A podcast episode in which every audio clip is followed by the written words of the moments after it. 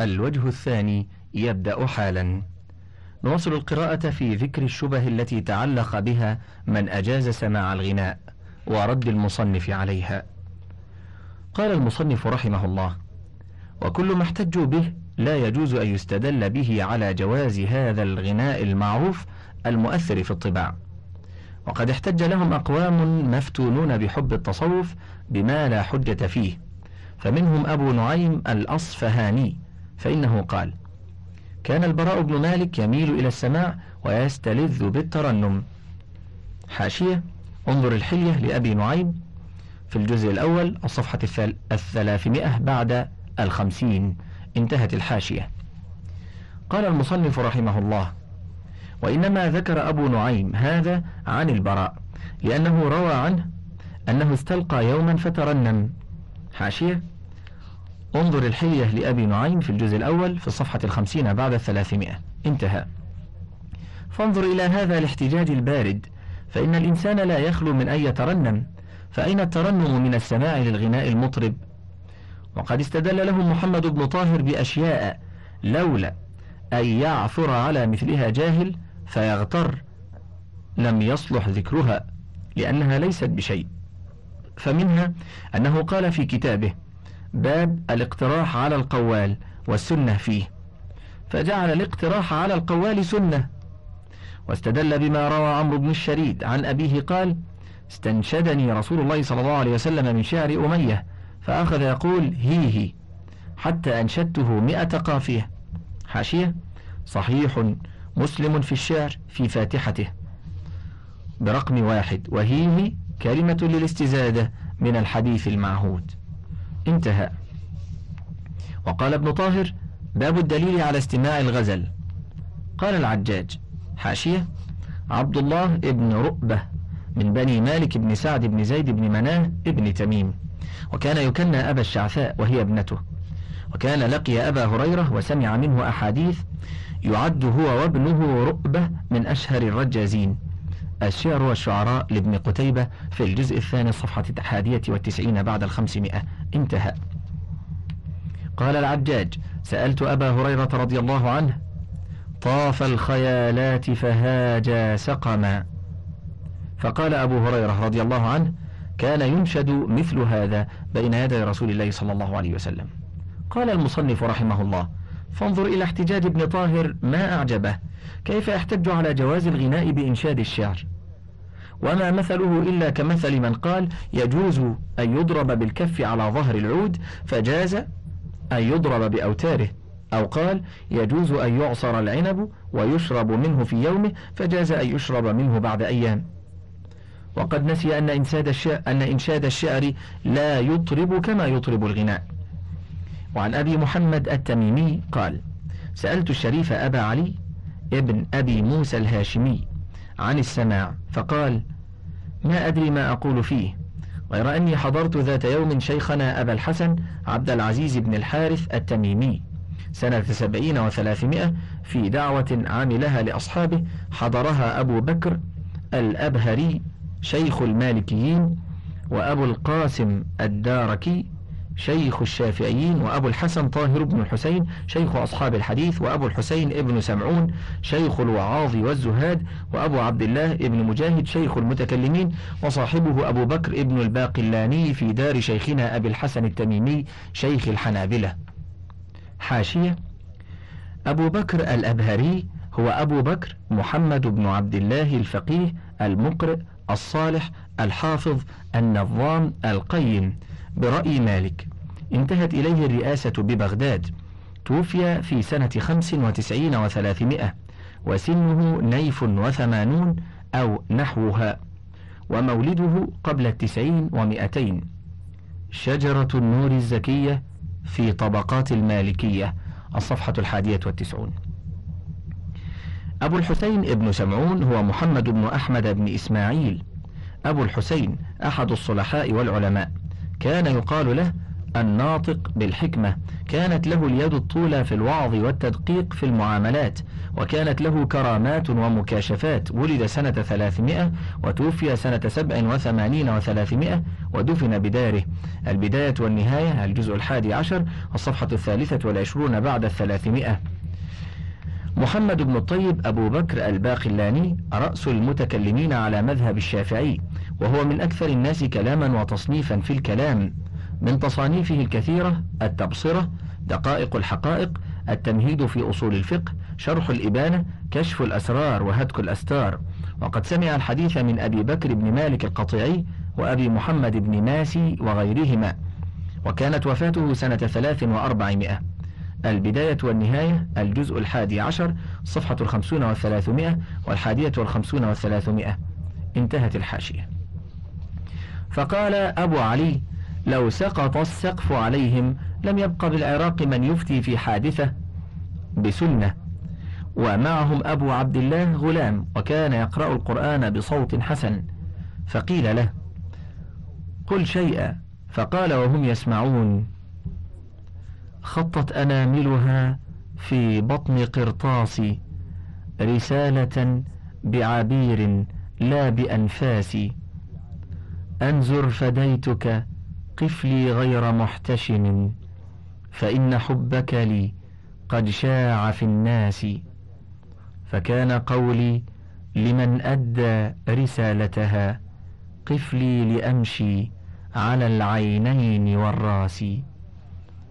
قال أبو علي فبعدما رأيت هذا لا يمكنني أن أفتي في هذه المسألة بحظر ولا إباحة. قال المصنف رحمه الله وهذه الحكاية إن صدق فيها محمد بن طاهر فإن شيخنا ابن ناصر الحافظ كان يقول ليس محمد بن طاهر بثقة. حملت هذه الأبيات على أنه أنشدها لا أنه غنى بها بقضيب ومخدة. حاشية آلة من آلات الطرب والغناء. انتهى. إذ لو كان كذلك لذكره ثم فيها كلام مجمل قوله لا يمكنني أن أقول فيها بحظر ولا إباحة. لأنه إن كان مقلدا لهم فينبغي أن يفتي بالإباحة. وإن كان ينظر في الدليل فيلزمه مع حضورهم أن يفتي بالحظر. ثم بتقدير صحتها أفلا يكون اتباع المذهب أولى من اتباع أرباب المذاهب؟ وقد ذكرنا عن أبي حنيفة ومالك والشافعي وأحمد رضوان الله عليهم أجمعين ما يكفي في هذا وشيدنا ذلك بالأدلة. وقال ابن طاهر في كتابه باب إكرامهم للقوال وإفرادهم الموضع له. واحتج بأن النبي صلى الله عليه وسلم رمى بردة كانت عليه إلى كعب بن زهير لما أنشده بانت سعاد. حاشية. ابن كثير في البداية والنهاية. قال ورد في بعض الروايات أن رسول الله صلى الله عليه وسلم أعطاه بردته حين أنشده القصيدة. وقد نظم ذلك الصصري في بعض مدائحه. وهكذا ذكر ذلك ابن الأثير في أسد الغابة. قال وهي البردة التي عند الخلفاء. قلت وهذا من الأمور المشهورة جدا ولكن لم أرى ذلك في شيء من هذه الكتب المشهورة بإسناد أرتضيه فالله أعلم. الجزء الرابع صفحة الثالثة والسبعون بعد الثلاثمائة. انتهى. واحتج بأن النبي صلى الله عليه وسلم رمى بردة كانت عليه إلى كعب بن زهير لما أنشده بانت سعاد. وإنما ذكرت هذا ليعرف قدر فقه هذا الرجل واستنباطه وإلا فالزمان أشرف من أن يضيع بمثل هذا التخليط. وعن المزني قال مررنا مع الشافعي وإبراهيم بن إسماعيل على دار قوم وجارية تغنيهم. خليلي ما بال المطايا كأننا؟ نراها على الأعقاب بالقوم تنقص. فقال الشافعي ميلوا بنا نسمع. فلما فرغت قال الشافعي لإبراهيم أيطربك هذا؟ قال لا. قال فما لك حس؟ قال المصنف رحمه الله قلت وهذا محال على الشافعي رضي الله عنه وفي الرواية مجهولون وابن طاهر لا يوثق به وقد كان الشافعي أجل من هذا كله. ويدل على صحة ما ذكرناه ما أخبرنا به أبو القاسم الحريري عن أبي الطيب الطبري قال أما سماع الغناء من المرأة التي ليست بمحرم فإن أصحاب الشافعي قالوا لا يجوز سواء كانت حرة أو مملوكة. قال وقال الشافعي وصاحب الجارية إذا جمع الناس لسماعها فهو سفيه ترد شهادته. ثم غلظ القول فيه فقال وهو دياثة حاشية. الديوث الذي لا يغار على أهله ولا يخجل. انتهى.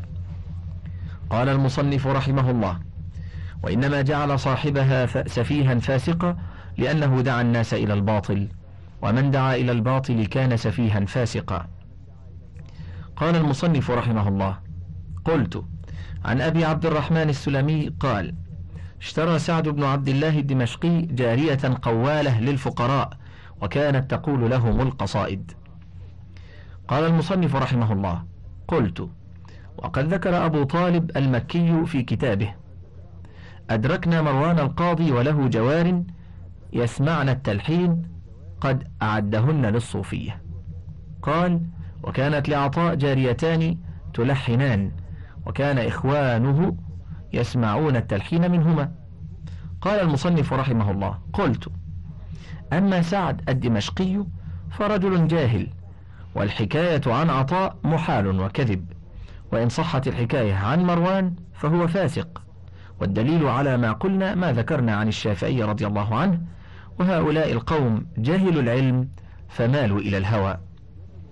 وعن الحاكم أبي عبد الله النيسابوري قال حاشية صاحب المستدرك محمد بن عبد الله بن حمدويه أبو عبد الله الحاكم الضبي الحافظ ويعرف بابن البيع من أهل نيسابور. وكان من أهل العلم والحفظ والحديث ولد سنة إحدى وعشرين وثلاثمائة سمع الكثير وطاف الآفاق. وصنف الكتب منها علوم الحديث الإكليل تاريخ نيسابور وقد كان من أهل الدين والأمانة والضبط والتجرد والورع لكن قال الخطيب البغدادي كان ابن البيع يميل إلى التشيع. توفي سنة خمس وأربعمائة. البداية والنهاية الجزء الحادي عشر صفحة الخامسة والخمسون والثلاثمائة. انتهى. وعن الحاكم أبي عبد الله النيسابوري قال أكثر ما التقيت أنا وفارس ابن عيسى الصوفي في دار أبي بكر الأبريسمي للسماع من هزارة رحمها الله فإنها كانت من مستورات القوالات. قال المصنف قلت وهذا أقبح شيء من مثل الحاكم. كيف خفي عليه أنه لا يحل له أن يسمع من امرأة ليست بمحرم؟ ثم يذكر هذا في كتاب تاريخ نيسابور وهو كتاب علم من غير تحاش عن ذكر مثله لقد كفاه هذا قدحا في عدالته. قال المصنف رحمه الله فإن قيل فما تقول فيما أخبركم به عن مغيرة؟ قال كان عون بن عبد الله يقص فإذا فرغ أمر جارية له تقص وتطرب. حاشية عون بن عبد الله بن عتبة بن مسعود الهذلي أبو عبد الله الكوفي ثقة عابد من الرابعة.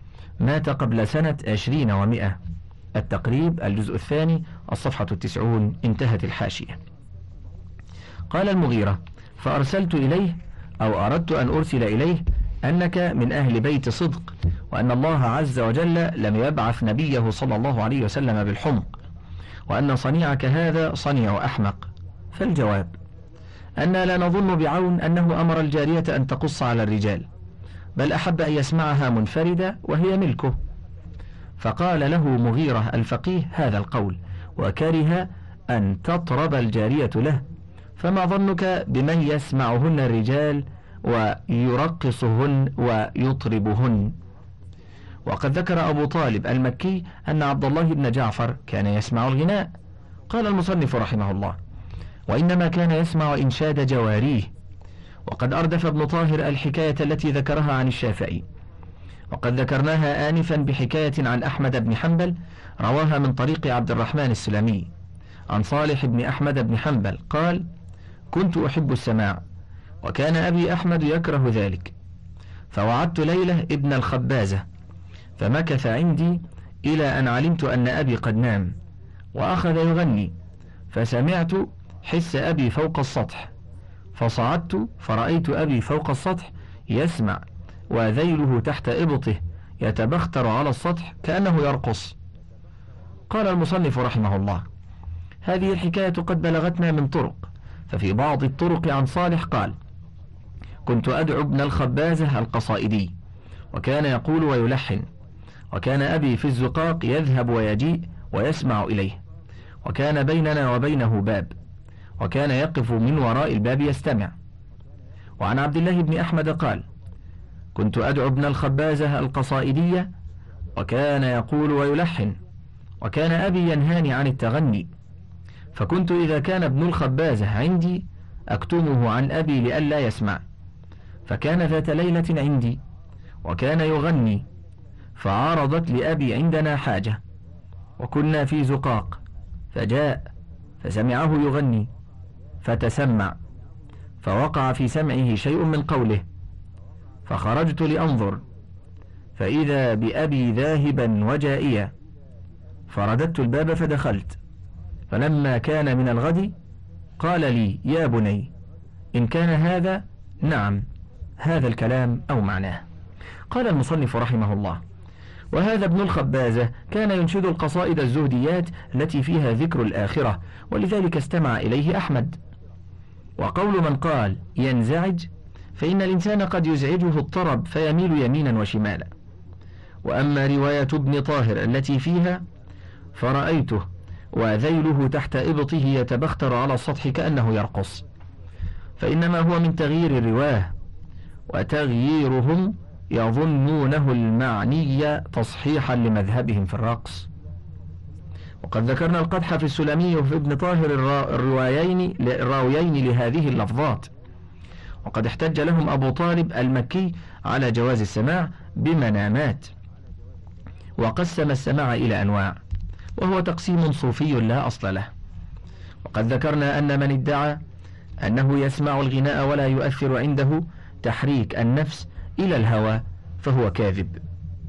وقد أخبرنا أبو القاسم الحريري عن أبي طالب الطبري. قال قال بعضهم إنا لا نسمع الغناء بالطبع الذي يشترك فيه الخاص والعام.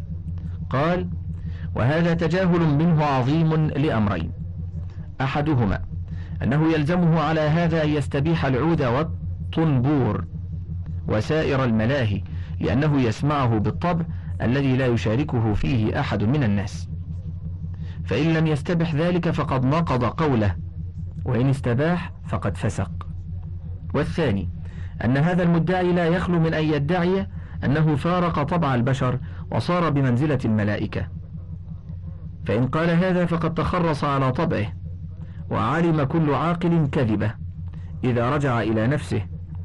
ووجب أن لا يكون مجاهدا لنفسه ولا مخالفا لهواه ولا يكون له ثواب على ترك اللذات والشهوات. وهذا لا يقوله عاقل. وإن قال أنا على طبع البشر المجبول على الهوى والشهوة قلنا له فكيف تسمع الغناء المطرب بغير طبعك؟ أو تطرب لسماعه لغير ما غرس في نفسك. حاشية الطنبور فارسي معرب وهو آلة من آلات اللعب واللهو والطرب ذات عنق وأوتار. انتهت الحاشية. وعن أبي عبد الرحمن السلمي قال سمعت أبا القاسم الدمشقي يقول سئل أبو علي الروذباري عمن سمع الملاهي ويقول هي لي حلال لأني قد وصلت إلى درجة لا تؤثر في اختلاف الأحوال. فقال نعم قد وصل لعمري ولكن إلى سقر.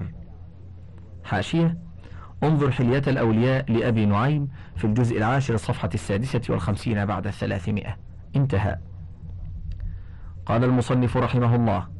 فإن قيل قد بلغنا عن جماعة أنهم سمعوا من المنشد شيئا فأخذوه على مقصودهم فانتفعوا به. قلنا لا ينكر أن يسمع الإنسان بيتا من الشعر أو حكمة فيأخذها إشارة فتزعجه بمعناها. لا لأن الصوت مطرب كما سمع بعض المريدين صوت مغنية تقول كل يوم تتلون غير هذا بك أجمل. فصاح ومات. فهذا لم يقصد سماع المرأة ولم يلتفت إلى التلحين وإنما قتله المعنى. ثم ليس سماع كلمة أو بيت لم يقصد سماعه كالاستعداد لسماع الأبيات المذكورة الكثيرة المطربة مع انضمام الضرب بالقضيب والتصفيق إلى غير ذلك. ثم إن ذلك السامع لم يقصد السماع ولو سألنا هل يجوز لي أن أقصد سماع ذلك؟ منعناه. قال المصنف رحمه الله وقد احتج لهم أبو حامد الطوسي بأشياء نزل فيها عن رتبته عن الفهم مجموعها أنه قال ما يدل على تحريم السماع نص ولا قياس وجواب هذا ما قد أسلفناه. وقال لا وجه لتحريم سماع صوت طيب فإذا كان موزونا فلا يحرم أيضا. وإذا لم يحرم الآحاد فلا يحرم المجموع. فإن أفراد المباحات إذا اجتمعت كان المجموع مباحا. قال ولكن ينظر فيما يفهم من ذلك.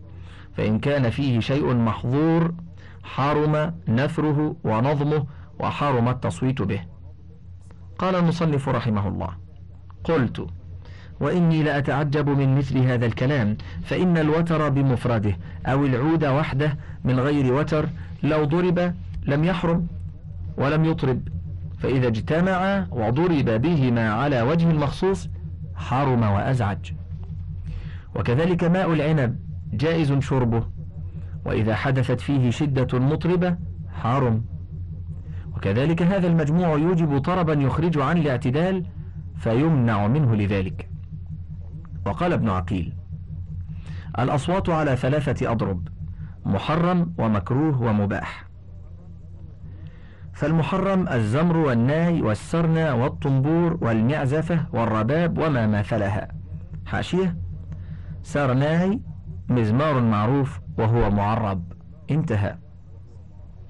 نص الإمام أحمد بن حنبل على تحريم ذلك. ويلحق به الجرافة والجنك.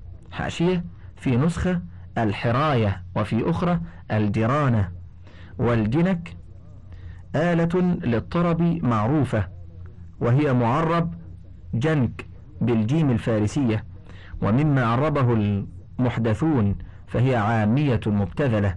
شفاء الغليل للشهاب الخفاجي. انتهت الحاشية. لأن هذه تطرب فتخرج عن حد الاعتدال وتفعل في طباع الغالب من الناس ما يفعله المسكر. وسواء استعمل على حزن يهيجه أو سرور. لأن النبي صلى الله عليه وسلم نهى عن صوتين أحمقين. صوت عند نغمة وصوت عند مصيبة. والمكروه القضيب لكنه ليس بمطرب في نفسه وإنما يطرب بما يتبعه وهو تابع للقول. والقول مكروه. ومن أصحابنا من يحرم القضيب كما يحرم آلات اللهو كما يحرم آلات اللهو فيكون فيه وجهان كالعود نفسه. والمباح الدف. وقد ذكرنا عن أحمد أنه قال أرجو ألا يكون بالدف بأس في العرس ونحوه وأكره الطبل. وقد قال أبو حامد من أحب الله وعشقه واشتاق إلى لقائه فالسماع في حقه مؤكد لعشقه. قال المصنف رحمه الله قلت وهذا قبيح أن يقال عن الله عز وجل يعشق.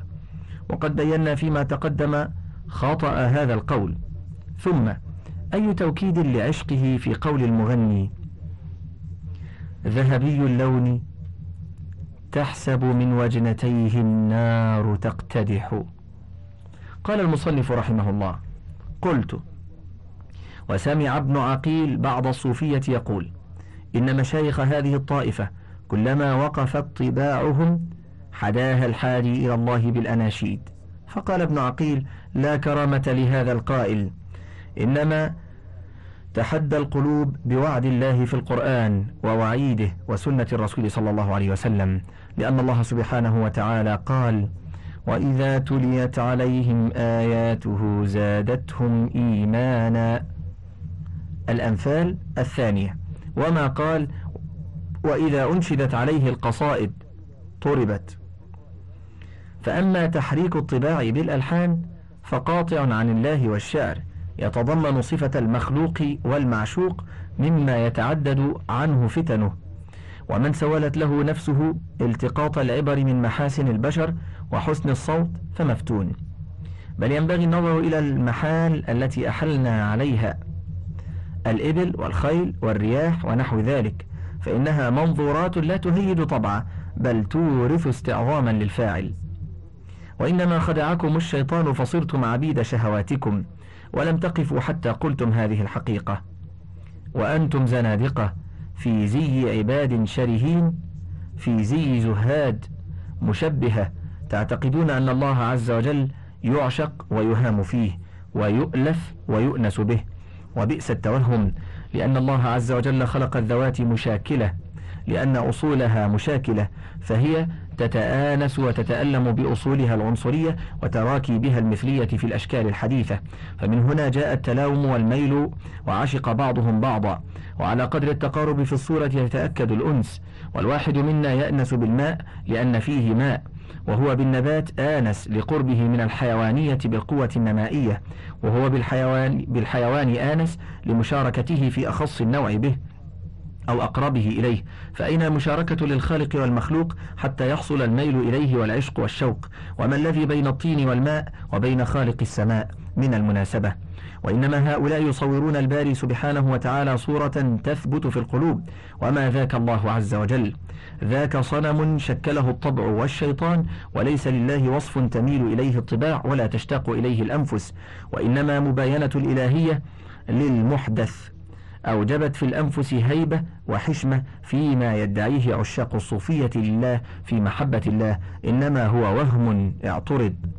وصورة شكلت في نفوس فحجبت عن عبادة القديم فتجدد بتلك الصورة أنس فإذا غابت بحكم ما يقتضيه العقل أقلقهم الشوق فنالهم من الوجد وتحرك الطبع والهيمان ما ينال الهائم في العشق. فنعوذ بالله من الهواجس الرديئة والعوارض الطبيعية التي يجب بحكم الشرع محوها عن القلوب كما يجب كسر الأصنام. فصل. قال المصنف رحمه الله وقد كان جماعة من قدماء الصوفية ينكرون على المبتدي السماع لعلمهم بما يثير من قلبه. عن عبد الله بن صالح قال قال لي جنيد إذا رأيت المريد يسمع السماع فاعلم أن فيه بقايا من اللعب.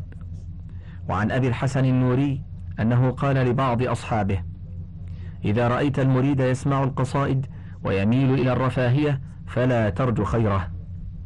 قال المصنف رحمه الله هذا قول مشايخ القوم وإنما ترخص المتأخرون لحب له فتعدى شرهم من وجهين. أحدهما سوء ظن العوام بقدمائهم لأنهم يظنون أن الكل كانوا هكذا.